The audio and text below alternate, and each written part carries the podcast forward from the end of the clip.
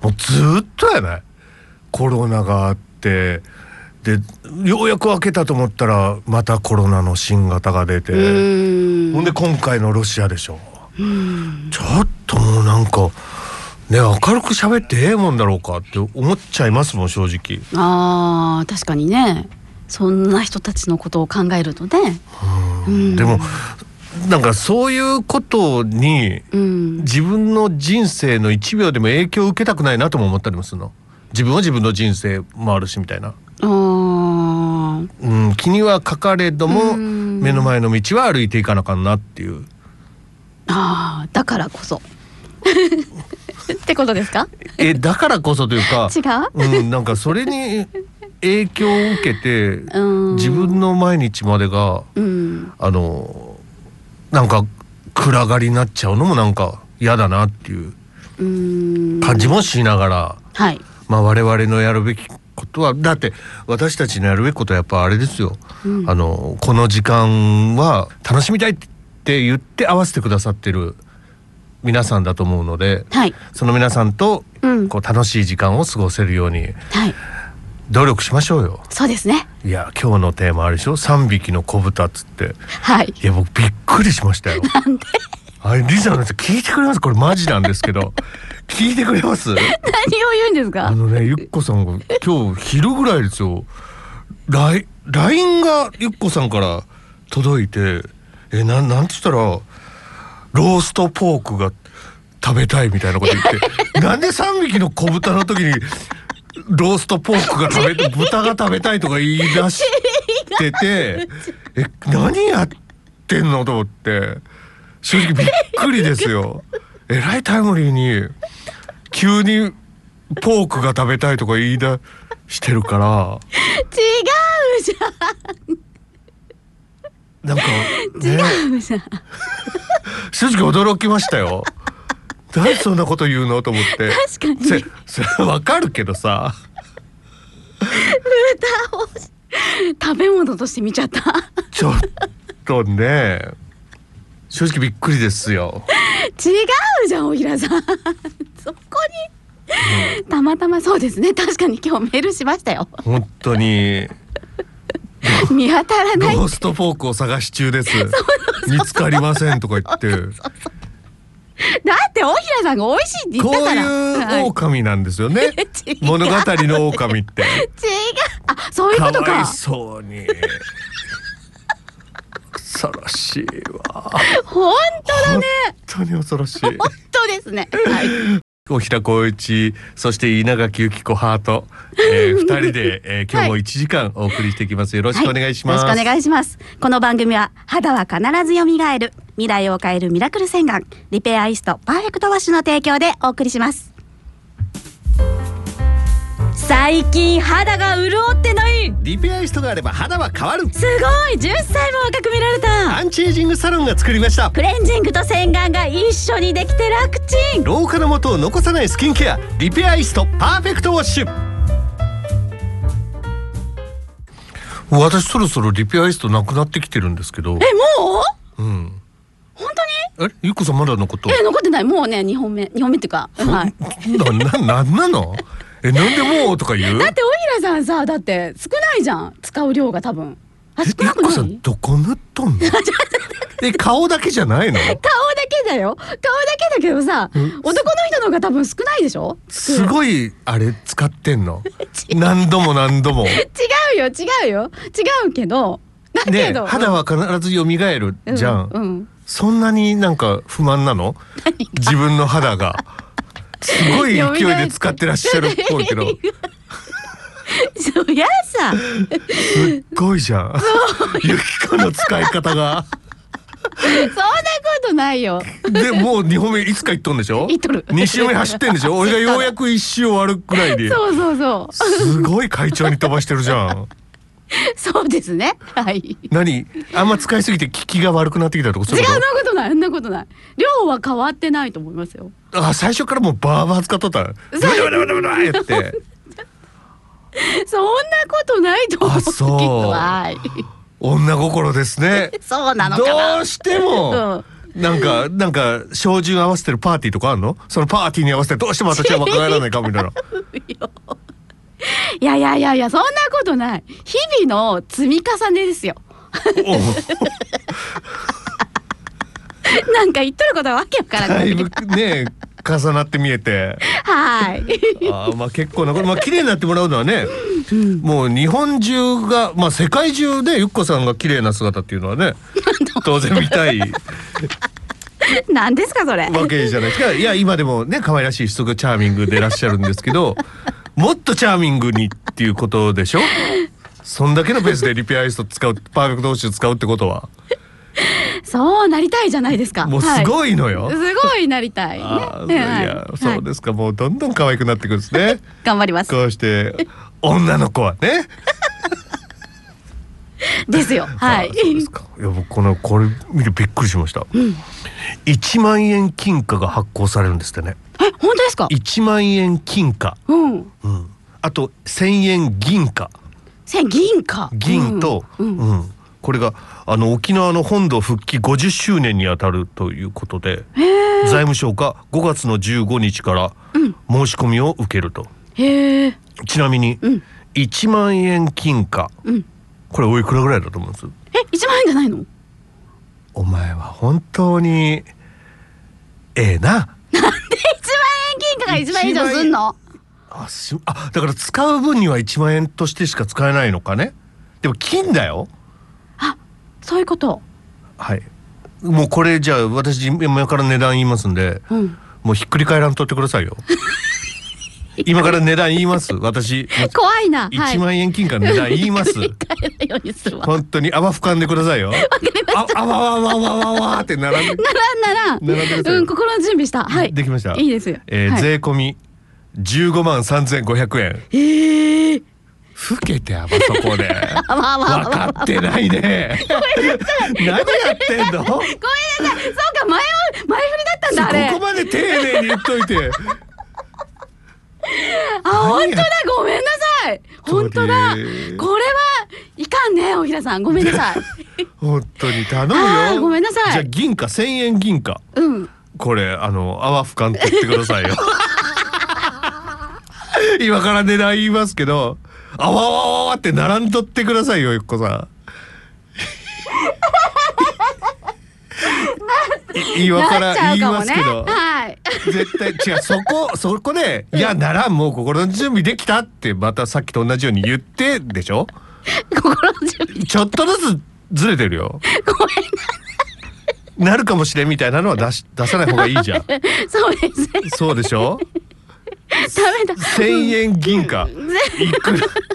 え大体千円銀貨いくらだと思います千人か、ん今の考慮に入れていいですかいそんなんいかんに決まったら千円ですって言っていやいやそんなことないんですよとほんで泡を買って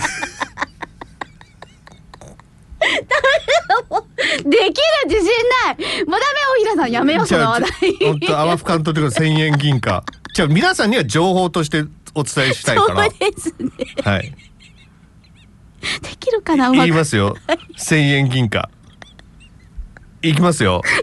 ですよえー、1枚はい1万1700円あわわわわわごめんなさい台無しだわごめんなさいあんだけおす膳げえ立てして出もらてったて今わーわーわーってすげえ出てたよそそんな出るわけないじゃんどのどの強弱かもわかんなくなっちゃっ病気だわあわわわわーってそんなわがドワーって出たらたもう強弱なんてわかんないもんなんてあわ追い込まれてたもんあ今わあわあわあわあわわじゃんそうですねそうですそれです お願いしますよすいませんでしすたっごはいい、勢いで口から泡出たからあわあわわわわって出しすぎちゃったのね出しすぎですすいませんでした使いすぎだしリペアイスト泡も出しすぎだしダメじゃんトゥーマッチですそうですね、ええはい失礼しまえした今日のテーマ三匹の子豚でまたゆっこさんがはい考えてくれまして、はい今日は三匹の子豚がいいっていうことではいこれなんで今回はこのテーマを今日は今日今日が今週が局で防災週間っていうことを受けましてはい防災週間といえばではないですかはい最初ね違うテーマにしてたんですけどえあなんかちょっとこれなんかね足並み揃えた方がいいなと思っちゃって私はあ特にあの求められてないけどそうそうそうそう私はそういうことができる子ですってあのそうなのそうなの周りが見える子ですっていうそうだけど気づかなきゃよかったんだけど気づいちゃったらさ 気づいたっていうか私が言ったんでしょ違うなんでですかとか言ってそうなんでですかって聞いたんだけどそううんそうだけどその前に気づいたじゃあんほんでおいでおいでとだから、んあの防災何かなって思ったら、い三3匹の子豚がピンってきたのでああそうなんですそうそうだからあもうこれだなと思ったら即答で大石田さんいいって言ったもんで、はいあいいんだと思ってか 別にいいですそんなゆっこさんのアイデアをあかんなんて言わないですよ私はああそうですねはい、はいそうですよ。じゃあ恒例の三匹の子豚ってどんな物語なんですかっていう、はい説明いきますか一個さん。行きましょうはいいいですかどうぞどうぞ。はい、3匹の子豚はお母さんの豚のお母さん豚の元から巣立ってそれぞれの家を作り始めます巣だったんだ。そうそうだからもう大人になって家作りなさいってあなる人間で言うと二十歳を超えたみたいな感じかな。あそうですね、うんそれそれで長男の子豚は藁の家を作って次男の子豚は木の家を作って3番目の子豚がレンガの家を作りますそこに腹ペコ狼がやってきますおうそうそうでえっ、と藁の家は吹き飛ばされて木の家は燃やされてめっちゃくちゃですね。そう、はいはいではい2匹の子豚は食べられちゃうんですマジですか。う。そこまあ狼ってやっぱ悪いね。う悪いでしょ大体悪役ですけどね、うん狼。はい。そうそうでだけど3匹目の子豚はレンガの家を作ったのでとっても丈夫だったんです。でなんとか子豚を食べたい狼はこの格闘するんですねだからいえー、と子豚を外におびき出し出そうとしたりとかしておうであのいろいろするんですけどなかなか子豚の方があの一枚上手で狼に大怪我を負わせたりとか結構そういう感じで戦ってたんですけど狼は全然諦めなくて。でとうとう煙突を伝って子豚の家に忍び込む計画を立てるんです。でそれを逆に逆手にとって狼をあの釜で受けてあの茹でたね。でそこに狼ドン来たら煮て食べちゃったっていうお母さん豚とっていう話です。あに煮立った時に「あお母さん」と「うん狼茹でたよ」みたい な LINE 言って「マジ?」っつって聞い来てみたたいとなかね。あそういう物語ですかそうです最後は食べちゃうみたいでああ美味しかったみたいな、な。うんっていう話です。はこれあれでしょでもいろんな説あるでしょいろんな説あい。る最後？うんあそうなんですか？うん嘘。ほんとほんとえなんか例えばうん豚三匹と狼が楽しく暮らした的なのもあるでしょ本当に？狼を食べちゃったやつ選んだんだ自分本当。もう今年から何イメチェンみたいな感じ待って待って待って待って待って待って去年ぐらいまで待ってはそういうの望まんかったじゃん。え何そんな終わりがあるあそう。狼食べた説選んじゃった。うん選んじゃった変わり時だね。え待っもてうキャ待ラって変え時だね。ゆっこさ違んうもよ違うよどういうこと いよいよ。嘘平和のやつあるだからあのーわーって逃げてる時に。うん助けてくれ熱い熱いったらもう悪いことしないかしないしない食べた豚を返すか返すから助けてくれって言って狼を鍋から出すと、うん狼は食べた子豚たちを吐き出して、泣きながら山へ逃げていくっていうえ何そういう物語もあるんですよ。本当うん、いやいや知ってる。いやいや本い当にやでもそっちの方がリアリティあるよゆっこさんが言う方が。えなんでだっておかしいじゃんそれなんでさ食べた子豚さ2匹さうん胃から出てくるわけえ？狼の中からなんで出てくるわけうん。ローストポーク食べたいしなゆっこさんは。そういうことじゃないじゃんよそういうことじゃないローストポークが口から困るもんなほんなら。違うよあそうだからいろんなそういった説もあるんですよ。あそうなんですねうんまあただへえ今回はゆっこさんの説。豚3番 目の豚とお母さんが狼を食べちゃったっていうやだななんか雪こ印でいいですか、はいそれ、はい、そちらではい一応決基本としていきたいなと思いますが、えーラジオネームのむにさんよりメッセージいただいておりますありがとうございます。こお平さんゆっこさんこんばんはんばんは。えー今回のテーマ3匹の子豚はレンガ造りの家を建てた三男が狼を退治したお話ですよねうん。俺退治までだもん食べちゃったとは言ってないもんノム兄さんもさすがにそっか。だから今んとこリスナーの皆様合わせて一番過激ですよ。一番一番腹ペコですよ。そっか。うん。狼よりだ。一番ローストポーク食べたい。 そっか。はい。はい。えー、3人兄弟の中で一番臆病なのが功を奏したのでしょうかまさに備えあれば憂いなしの典型だと思います私も結構チキンなので慎重に行動をするタイプですあれはバブル全盛の頃新婚旅行でオーストラリアへ行った時のこと、最終日日本へのフライトが早朝だったのでツアーガイドさんがホテルのフロントにモーニングコールを頼んでおきましたあと朝が早いので朝食がありませんデリバリーを頼んであるので受け取ってくださいねというので安心して床に着いたところなんとモーニングコールが来ませんでしたおお。幸い朝食を運んできた配達員がドアをノックする音で目覚めそれがなんと集合時間の30分前おう慌てて身支度しなんとか帰国することができました怖っ。同じツアーの新婚さんたちもモーニングコールがなかったとプンプンやはり自分の身は自分で守らなくてはということでそれから出張や旅行で地方へ行く時は目覚まし時計を持つようになりましたさて昨今は携帯電話が普及しさすがに目覚ましを持つことはなくなりましたがもし携帯の電池が切れたらと思うと朝一で大事な用事がある時は夜も眠れませんそんなチキンな私なので仕事以外でも最近はこの番組のお便りがちゃんと届いているか月曜日の夜は心配でよく眠れていません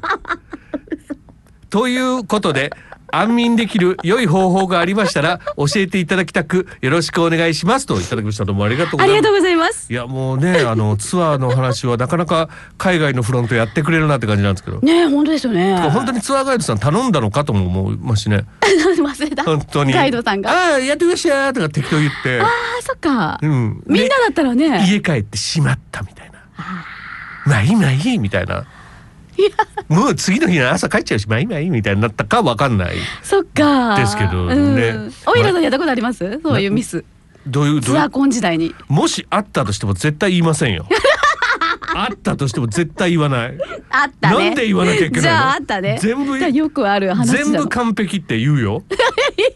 じゃあ私は、あのねこれね、結構海外のホテルってそういうことが多いっつって、添乗員が電話するケースが多いんですよ日本って。うんうんうん。添乗員がお客さんの部屋にモーニングコールかけるんですよ。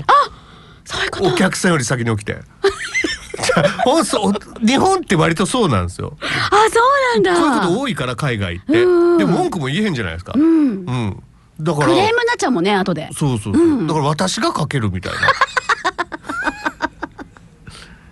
備えてるじゃないですか、じゃあ。い今もそうなのかわかんないですけど私がやっとった頃そうでしたよバー電話しまくりましたよもうしょうがないですよね役目みたいだな、かね。ら10分ぐらい前までこんかったらもうそのフロントから電話してそれでもこんかったら部屋まで行ってガンガンガンとかってやりましたよ、ああ、そうなんだ。うん、だからちょっと違うかもね、うーん。うん、海外と日本のあれは感覚うんうんうんかもしれないですけどそういうもんですよで、あれですよあのだから私が私も目覚まし時計持ってたから何が嫌って大きいトランクに目覚まし時計持ってて、鳴る時あるやん途中最悪です よ。なるなってって思うんだけど、いやどうすん絶の対止めたって思うんだけど、うリんーンでねもう明らかに聞き覚えなろうとかリーンでとか飛行機の上のトランクの時でリーンもう最悪と思って。 あ、でもなんかさ、ほら、振なる動とかでずれちゃってそるとうかそだう。んなんか服と擦れてとかなんかわからんけど、うんなりやがるじゃん。なんかでも、わ、なったことないけど、なんか心境わかりますね。最低だよ。もうもうはっきり言って無視したことあります。その誰誰か乗ってますよ。 いやいやそりゃみたな顔してそうだよはい。やっちゃう、やっちゃう。私は知らん知らん。ん知らんなってますよどなたかみたいな演技はししたことありますよ止めたこともありましたけど「えーすみません」とか言ってそう言える空気だったら「えー私で」とか言って「あこれ無理」って思ったらもうもう寝る目覚ましなっとるから寝るみたいな感じですね逆言ってるじゃないでそうすそうか。で安眠できるいい方法を教えてくださいって野村兄さんがおしうんおっしゃっててゆっこさんがはい。立ち上がる時ですよここはここなん立ち上が頑張れて頑張りますよ。アドバイスしてくれよそうですね。そうですね。安眠できる。もうこれは疲れるしかないんじゃないですか。もう走る。四十二点一九五キロ。もうちょっとそれはいかんなふざけとるでしょそれはいかん。ちょっと待って。ちょっとふざけとるうのん、でも要はあの体がさ疲れてたらあでもどう頭が疲れてたりとかしても寝れます心配事があるから寝れないのうんはいだもんで、うんあーどうしようじゃああの音ダメかなあのなんほらよく寝れるっていう YouTube とかにあるじゃないですか、うんリラックスできる、はいはいアルファ波がどうとかうん検索したら出てきますよねうんあれじゃダメかなあれもうそれか、はいはいもう走っていただく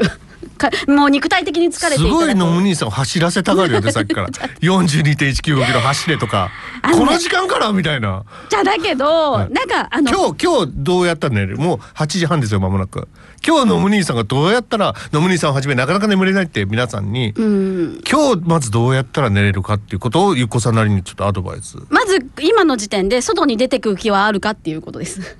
えラジオ聞いとんのにちょっと待ってあのラジオ終わってからね。あもう9時から。 9時9時からはいい外出ろってかやもうでもさちょっと走ると多分汗とかかいて体すっきりするじゃないですかそれって本当になんか安眠効果じゃないかなって思うので私はちょっとできないですけど、おうん、だけど自分ができるやつ教えてようん、今からじゃあもう分かった、ゆっこさんがうんアップアップなのは、はいもう2分前ぐらいから気づいとった もうじゃあもう助防けてよ勢一方ではいこれはもうマジで、はマジなこと言いますよはい、あの急速にうん、炭水化物を取ることですね急速に炭水化物をガーッと取るとすっごい眠たくなるそれ血糖値上げるってことでねそうそうもうめっちゃ眠たくなる超眠たい本当ですか9時半とかでもめっちゃ眠たくなるよそうほんとほんとびそうなんですっかくりするぐらい眠たくなるえ限界量がどんくらいそれはいやしそれ人それぞれそれぞれかそっかただ体にいいかどうかわかんないですけどだよねそれは寝れますよ本当ですかご飯食べてすぐ横になると牛になるって言うじゃん、うんうんでマジで牛になるっていうかもうすぐ寝ちゃうね最近 私ご飯食べて多分2時間ぐらいすぐ寝ちゃう食べちゃあ2時間も寝ないかなでも寝ちゃううそれいいのイラさん悲観じゃない導入導入でも睡眠薬飲むよりいいやろあまあそうだねうん、う、うんんあそうかうんあれとかいいんじゃないですか羊が1匹とかそれいやー寝れなくないですかそれ寝れない気がするやったことあるけど結構数えちゃった気がするもん寝れないと思うと余計寝れないしね、こういう時ってじゃああれですかじゃあ私たちの結論は炭水化物でいいですかこれで大事ですよ 炭水化物取っ て急みてく速だにさいとって血糖値を爆上げするとあー急すぐ寝れるっていう、はいそういうのでいいんですかでもでも立証済みだもんねおひらさんがもう毎日のように、ねえ毎日のように先輩ですね 毎日のようにもうご飯食べてすぐか多分今日もそう今夜もそうですよ家帰って多分白米食べたらすぐあって寝ちゃいますよそうきっとそうはい、というかことでございます。はいのむにさんお便りどうもありがとうあえーラジオネーム遠足の日雨が降っていつも通りの授業が始まった時の絶望感さんよりいただきま した。いつもお二人の春風のような陽気なトーク楽しみに聞いています。ありがとうござい今回はます三匹の子豚ということで、三番目の子豚が一番真面目な姿は好きです。しかし、なぜ最初から三人で力を合わせ、三階建てのマンションを作らないかが不思議です。おー確かにレンガマンションなら入り口で暗証番号が必要なので容易に狼も入れないはずです小豚の手形認証でも良さそうですあとお話の終盤で煙突から入った狼に暖炉に火をつけて迎えるかなりぶ豚さんたちやりすぎな感じがします狼さんは小豚を食べたいと思う前にその持ち前の口から風を起こす力を利用し風力発電の携わる職に就くべきだと思いますなんてことを考えてみましたお二人は狼と共存するならどんな家を建てたらいいと思いますかといただきましたどうもありがとうありがとうございますこうなかなかねこうオリジナリティあふれる妄想にすごい狼と一緒に住むならどんな家を建てたらいいと思うかっていうことですけども一緒に狼と一緒に狼と共存するならおお、うん、どんな家を建てたらっていう。へえ狼って怖いじゃんだってはい。え檻檻必要だよね一緒には犬みたいには一緒に暮らせないですようん。いくらなんでもじゃあ、どうしじゃあ、よじゃあ、ううんん、 そう、そうね。ううんじゃあ、檻ってこと。はいあれでしょじゃあ、知らない男性ってことにしましょう よ。で知らない男性と共存するなら、どんな家を建てたらにしましょうよ。知ら歌の歌詞でも ある「男は狼なのよ気をつけなさい」っていう歌もあるじゃないですか。うんうんうんそんな「檻」って言われたらそさうかな、うん、知らない男性うん知らない男性と一緒の家に住むのそうでどんな家を建てたら共存できるかっていう。おうお、んうん、鍵ついてりゃいいかじゃあうん、どうねおうおう鍵ついてりゃいいんじゃないあどっ本当ですか入り口パーソナルスペースだけにああそうですかじゃないですかねそれ大丈夫ですか、うんうんねうんじゃああのみんなの広場的なみんなの今みたいなところで仲良くなれたらねそうですねねはいでまああのあんまり喋りたくないなと思ったら自分のシェアハウスみたいなね、あそうシェアハウスだイメージは、うんシェアハウスシェアハウス、うんうんだ冷蔵庫とか共用だからさえー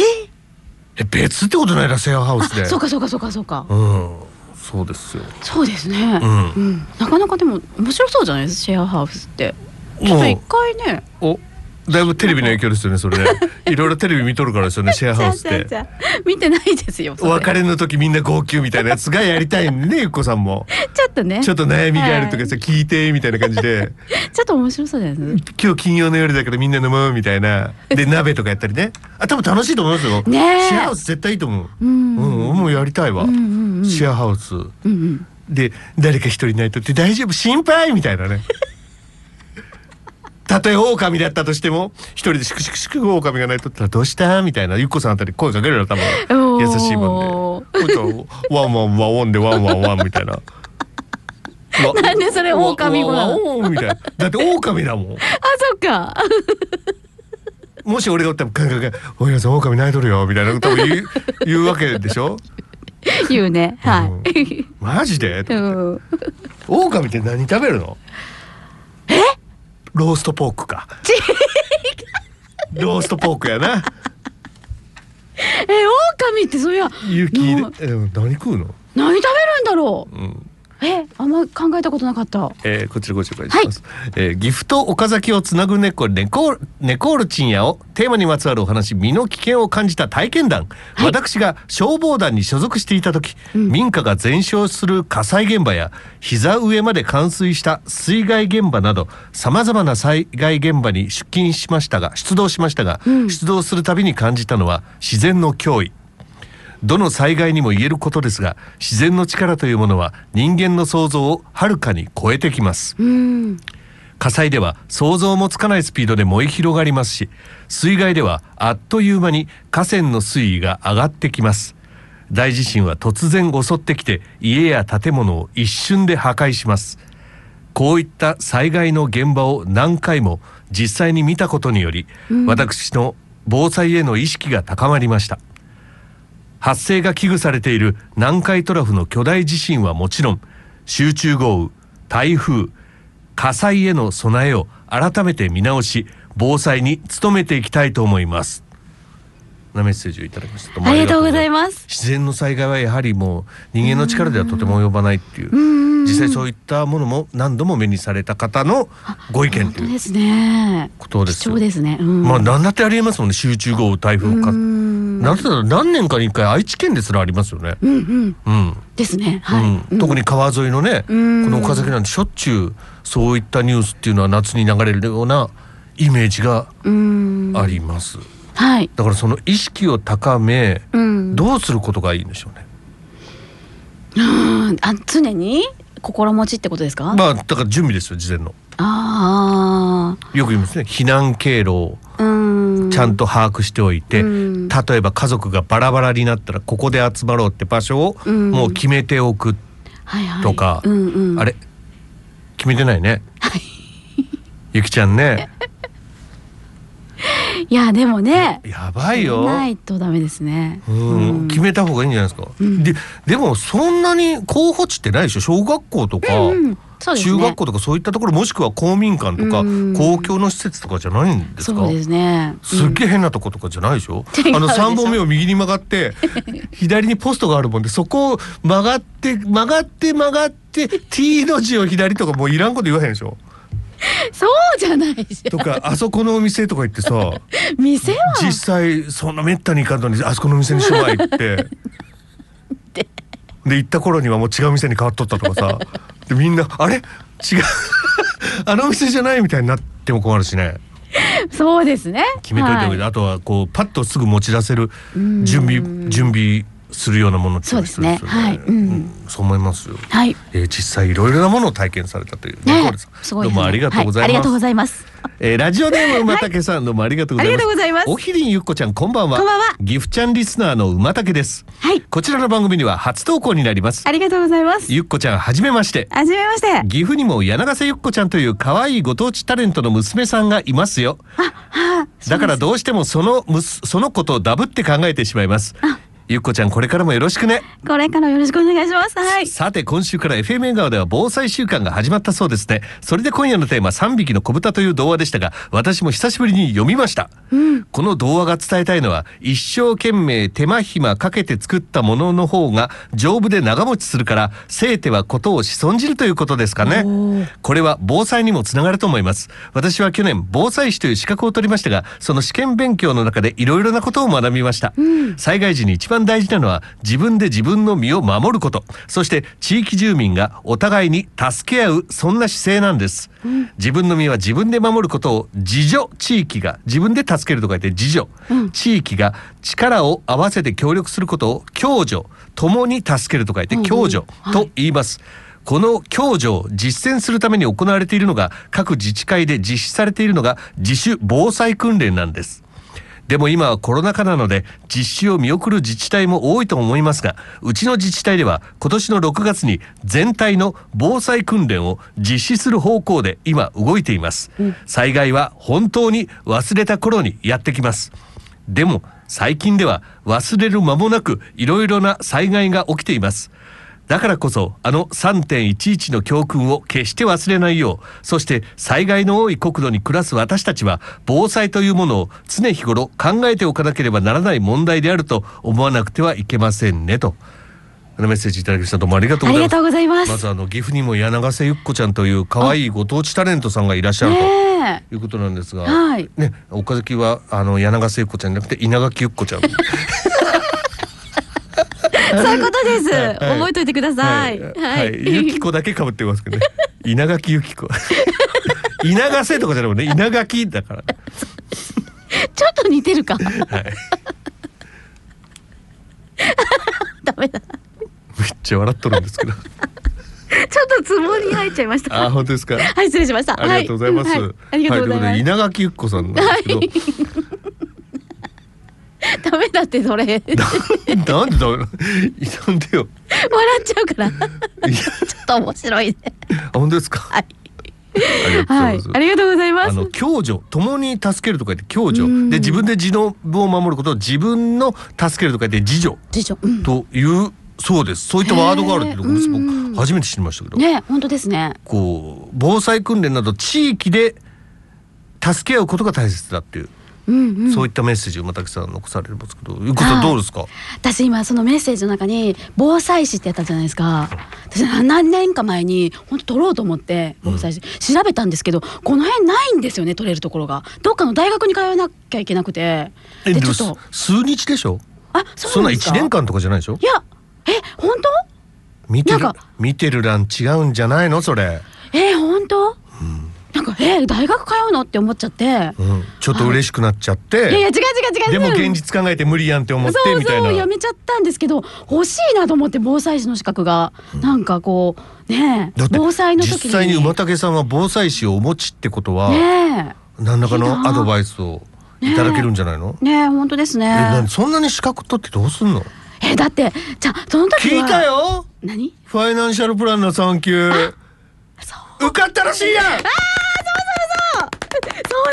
なんですありがとうご大ざいま平すさんもねはいねえ二皆さん人ではいよかったですね無事に受かりまして我本々当ですよがもうファイナンシャルプランナー3級認定ですからあれ認定して僕びっくりした完全合格って書いてあるんだねあれえ完全合格って書いてある嘘認定書ほんほんと認定書って何で認定書あるんですかネットに出てくるんだよそういうのが出てくるんですよ、本当うん、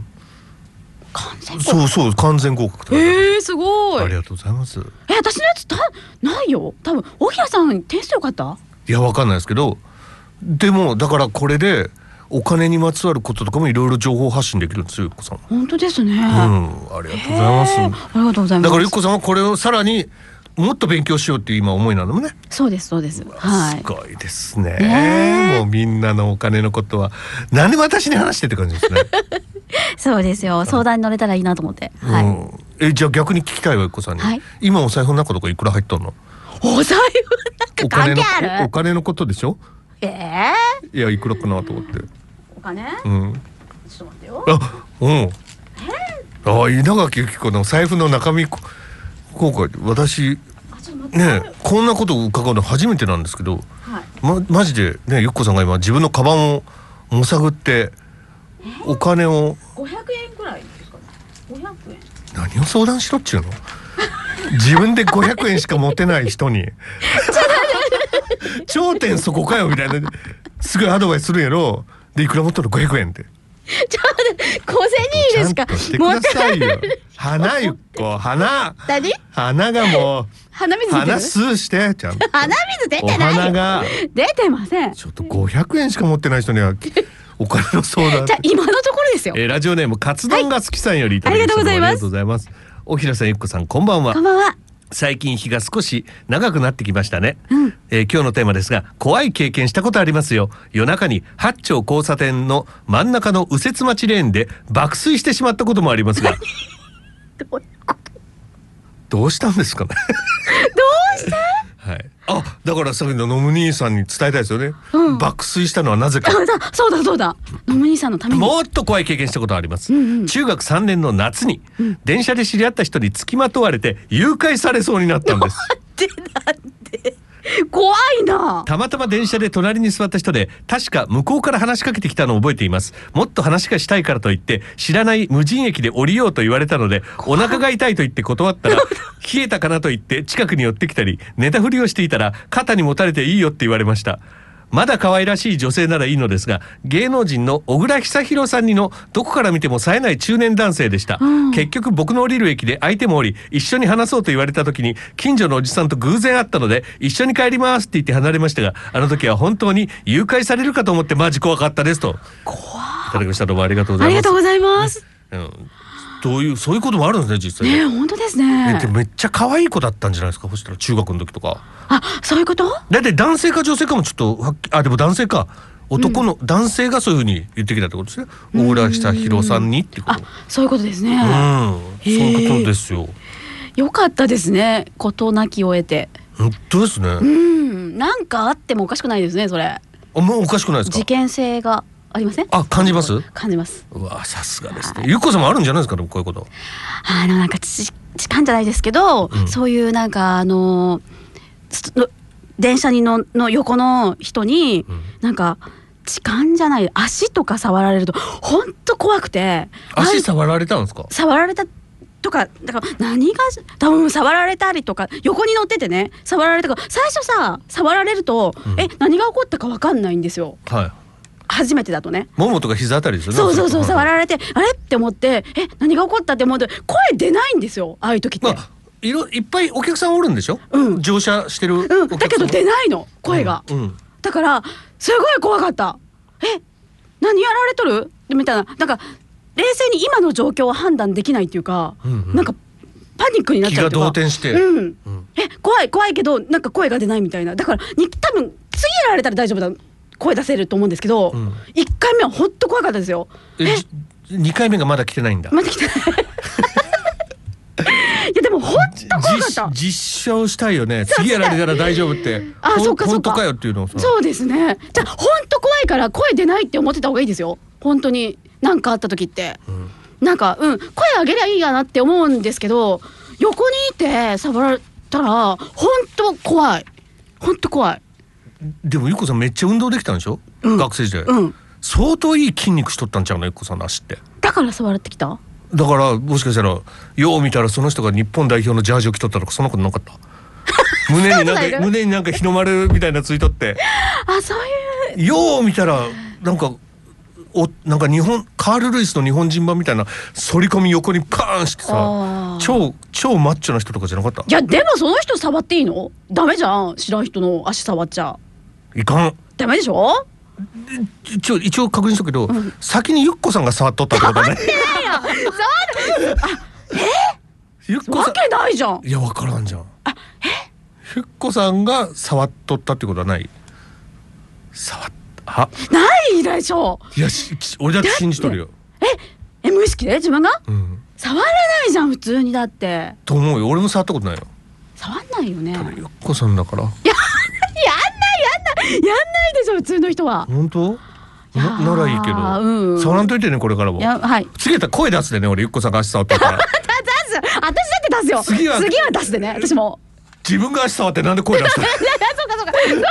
あそうなん冤罪じゃんうん思い出させ 最悪最悪じゃん触って声出すってどういうことだ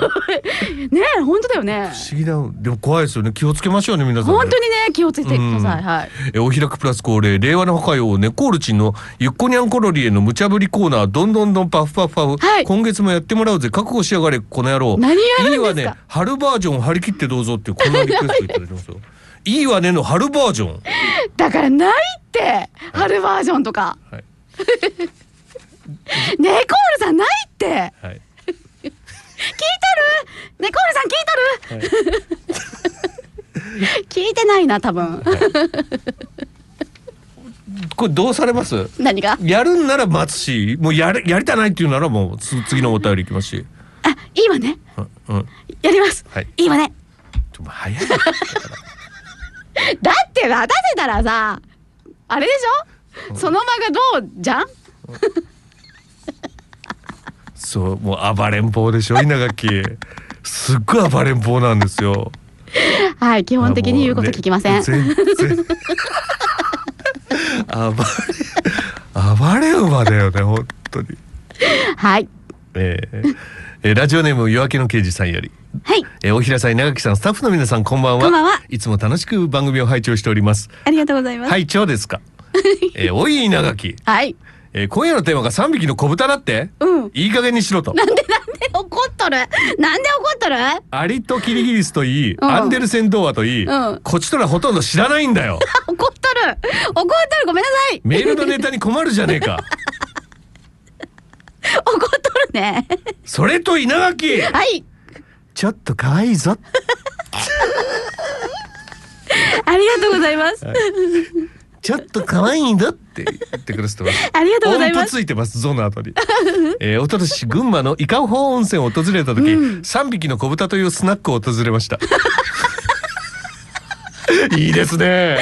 大人ですね、えーお客はいは私一人でカウンターに座り飲んで歌ってました、このお店のママ歌がうまかったです数分していかにも温泉客と思われる人たちがコンパニオンを伴って現れました、私は時たまママとデュエットしながら歌ってましたしばらくしてこの温泉客たちとも会話するようになり私が初めて3匹の子豚を訪れたことに驚いてました、息の合ったデュエットに常連客もしくはママの男だと思っていたようですすごいなあれから伊香保温泉は訪れていませんが、また訪れてみたいですね。メール当初の乱暴な言葉遣いには陳謝申し上げます。なんでなん許でして超大丈四ピルって。夫ですどうもありがとうございまあす。りがとうございますおだから多い稲垣いい加減にしといておそらくこの辺りを、もう途中で気づいてうん陳謝されたってことじゃないですか。とんでもないですよ 大丈夫ですよ、はいいいですよね。こうお稲垣ってまた怒るのかと思いきやちょっと可愛いぞとかですね。こう一発ちょっとこういうはい優しいねね入れてみたりね、うんはいちょっと違う香りをちょっと入れてみ たりさすが達人ですよね本当ですねサミーとはい小豚というスナックがありましたかえ 本当ねら、あだからそんだけママだからママがいい人だったんでしょうねうんママがいいね人じゃないともう飲んどっても全然楽しないでしょこんなんあそっかそっかうんいくらデそうですュエよッねトっつっても、うん僕はあんまスナックとか行かないからよいまいちあのそのありがたみが楽しみ方がよく分かってないうんですけど、ねすっごいつまらん人とったらもう速攻出てくるんじゃないかなって思うからそっかだから逆に折れたっていうことは、んうん結構いいお店だったんでしょうね。そうですよでね。こうしてまた行きたいと思える方が、ねえ、はい、うんうん。そういうことですよ。はいはいだからまあ3匹の子豚は今回は物語ではなくスナックの名前で した。おもひででした。ありがとうございます。はい、どうもありがとうございます。はいい、や、僕も三匹のこと知らんすもん、はっきり言って。なんで？ようわからんかったぞ。あ、本当に？ネットで検索しましたよ、私、正直。あ、そうですか。三匹の子豚って言われてもね。うんそんな有名でもないじゃん、三匹の子豚って。有名じゃないであす、ね。有名ですか有名ですよ。あ、失礼しました。はいえーこんばんは。先月は稲垣さんが。なんかって言葉を何回言うかそればかり気にしていて放送に集中できなかったごめんな名さい古屋のリランですありがとうございます。えーテーマ三匹の子豚といえば NHK でやっていたブーフーウー三匹の子豚ですよね約58年前の幼稚園時代でしたから内容は全く覚えていなかったんですが幼稚園でテレビを見ることができる時すごく楽しみな時間でした、えーはいさて我が家はタンスとか家具とか全く固定していないです地震が来たらどうなるかな、死にかけたことロッククライミングしていて足先をかけていた足元の岩がポロリそのまま10メートルくらいまで落ちていきましたその瞬間覚悟しましたがしっかり先輩がザイルを持っていてくれたので途中で止まりその後はゆっくり下ろしてもらって生きてますよもう一つは場所は書けませんが中学の時大きな川で遊んでいてビーチボールが流れていたので泳いで取りに足元に岩が見えたのでそこへの乗ろうとしたらそのまま川の中に吸い込まれそこで立ち泳ぎをしたらもっと吸い込まれ助けを呼んだらそこにいた高校生に偶然助けられました川にところどころであ川はところどころで渦を巻いており吸い込まれてしまいました気をつけて川とプールは違うのよ放送楽しみにしています名古屋のりなんでしたといただきましたどうもあありりががととううごござざいいまますすはいえーなかなかねあのブーフー3匹の子豚が、えー約58年前ということで、ねえはい、あのごめんなさい全然あの記憶にないというか生きてないでしょ。ああるんだ。でも僕ブーフーウーって響きは知っとるなんでか知らないけどうん。結構有名な NHK の番組だったのかもしれないですゆうこさんねちょわかん。ゆうこさん文句言う時大概ブーフーウーっつってなんか言ったり とる。さ無意識ですけど言大って概んブだーフーウー言言っっててまるす。なんでですかとブーフーブーブーみたいなだそれじゃない私が言ってるからじゃあ。顔 おさいれらてなるい人の。あーそうねはい。そしてロックえロッククライミングをしていてっていう、その前提がすごいんでなんでロッククライミングするかなっていう、絶対しないし、バンジーも絶対飛ばないですよ。飛ばないい。ろ本んな絶対飛ばないです。当ですかえ。飛びます？バンジーは別に飛んでみたいえけど。だとロッククライミングもいけるでしょう。いけるかな。うん、行っちゃえ行っちゃえロッククライミング。ねえぜひ、で足元の岩が落ちて10メートルぐらい。怖い。めっもうちゃ怖いなんか本想像しただけで。本当にこう山にかけるなんか思いってすごい強いじゃん山男の人たちって俺意味がわからんもんでもすごい感動が待っとんでしょ頂上までのかねえ到達すると登ったことないかわかんないけど。ものすごくえ富士山登ったことあるあるだからすごい気持ちよかったでしょ、うん。うん、だからそういう気持ちなんですよきっとそっか。だからゆうこさん富士山登った時って虫歯ありました虫歯た多分あったら気圧の都合で「あ痛い痛い痛い痛い痛い痛い痛い痛い痛い」虫歯がいたんだはずですよ頭痛い。大概。記念写真はいはいえだいだいだいだいだいだいだいだいなっとるはずですよ。ああ。やっぱ気圧がそんだけすごいからうんね。んそうです。ね。やばってだからすごい気持ちいいって言うから。やっぱご年齢がある程度大人になっても趣味にされるご夫婦の方とかいらっしゃいますもんね。いね、いますね。はい。やもう一生そんなロッククライミング僕しない気がしますわ。もうこの先うんなかなかきちいですよ。すごいですね。うん冒険家ですよ。すごい。うん。だししかも川泳いで吸い込まれそうとかでしょそう自然とともにう。うん。今の子ではあんまないかもしれないですねこれ室内で遊ぼうとか、うんうんうんやっぱゲームとかがそれだけ発達しているとあショッピングモールの中でゲームやっとる子とかおるじゃん。と。うん、なんかベショッピングモールのベンチでトランプとかじゃないよ、うんなんか任天堂スイなッんチとかかなんとかみたいなやつうとんかやっとる子いますよね。ほんもうそういう時代でしょとか川もさ危ないから柵がバーされとったりとかして、うんそんな簡単に入れないんじゃないですか今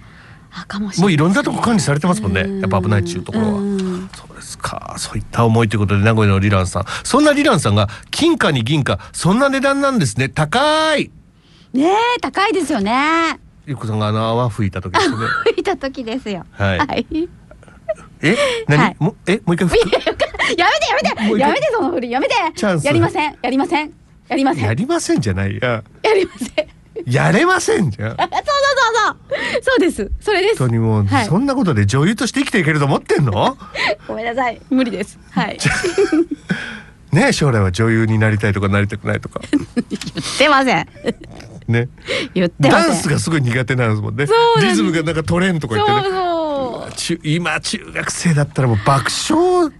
されますよ。本当に良かったなと思ってないくてね。ねえうん。えーこちら岐阜のあの番組でおひらにゃんころりんとともに躍動したあの伝説の猫が帰ってきた、えーミスターきっかけあればネコールチンのきっかけあればイン岡崎といっても今回ご紹介するお店は岡崎ではなくニャゴヤなのだ、うんうんうんえー全国屈指の売上面積を誇る名古屋のイオンモールモズワンダーシティ内にある北のエースさんにある華麗なる本舗これが圧巻でございます巨大な本棚に本の代わりに全国各地のレトルトカレーがぎっしり並んでおりよく見かけるものからなかなかお目にかかれない激レアのものまで多彩なラインナップでワタクピのようなカレー怪獣もうまっしぐらいつも2時間ぐらいかけて厳選したレトルトカレーを買って帰りますカレー怪獣のパラダイス北のエースのカレーなる本棚ぜひ見に行けばいいわねそして完全制覇すればいいわね今や超売れっ子のおひらにゃんころりんならできると言っただきましたどうもありがとうありがとうございますきっかけあれば2箇所目ですよこれ本当ですねありがとうございますモゾワンダーシティ内にある北のエースさんうんこちらきっかけあればということでご紹介いただきまして、はどういもありがとうございますありがとうございますじゃあこちらまた来月までには足を運んで、皆さんにはお伝えしていきたいとそうですね思いますので、またいろんな皆さんぜひですねあなたのおすすめのお店岡崎近辺でも結構です愛知県内でも結構ですまたお待ちしておりますのでよろしくお願いしお願いましますすこの番組は肌は必ず蘇る未来を変えるミラクル洗顔リペアイストパーフェクトウォッシュの提供でお送りしました最近肌が潤ってないリペアイストがあれば肌は変わるすごい10歳も若く見られたアンチエイジングサロンが作りましたクレンジングと洗顔が一緒にできて楽ちん老化の元を残さないスキンケアリペアイストパーフェクトウォッシュ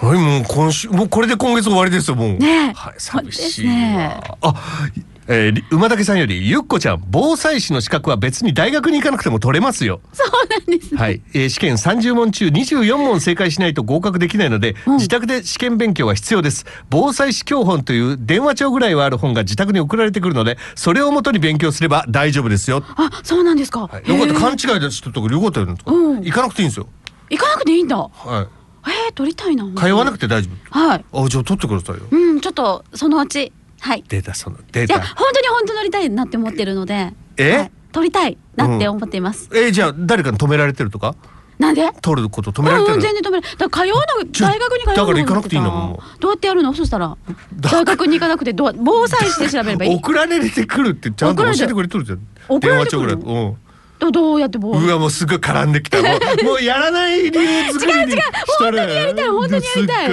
ょっと調べます調べます稲垣調べます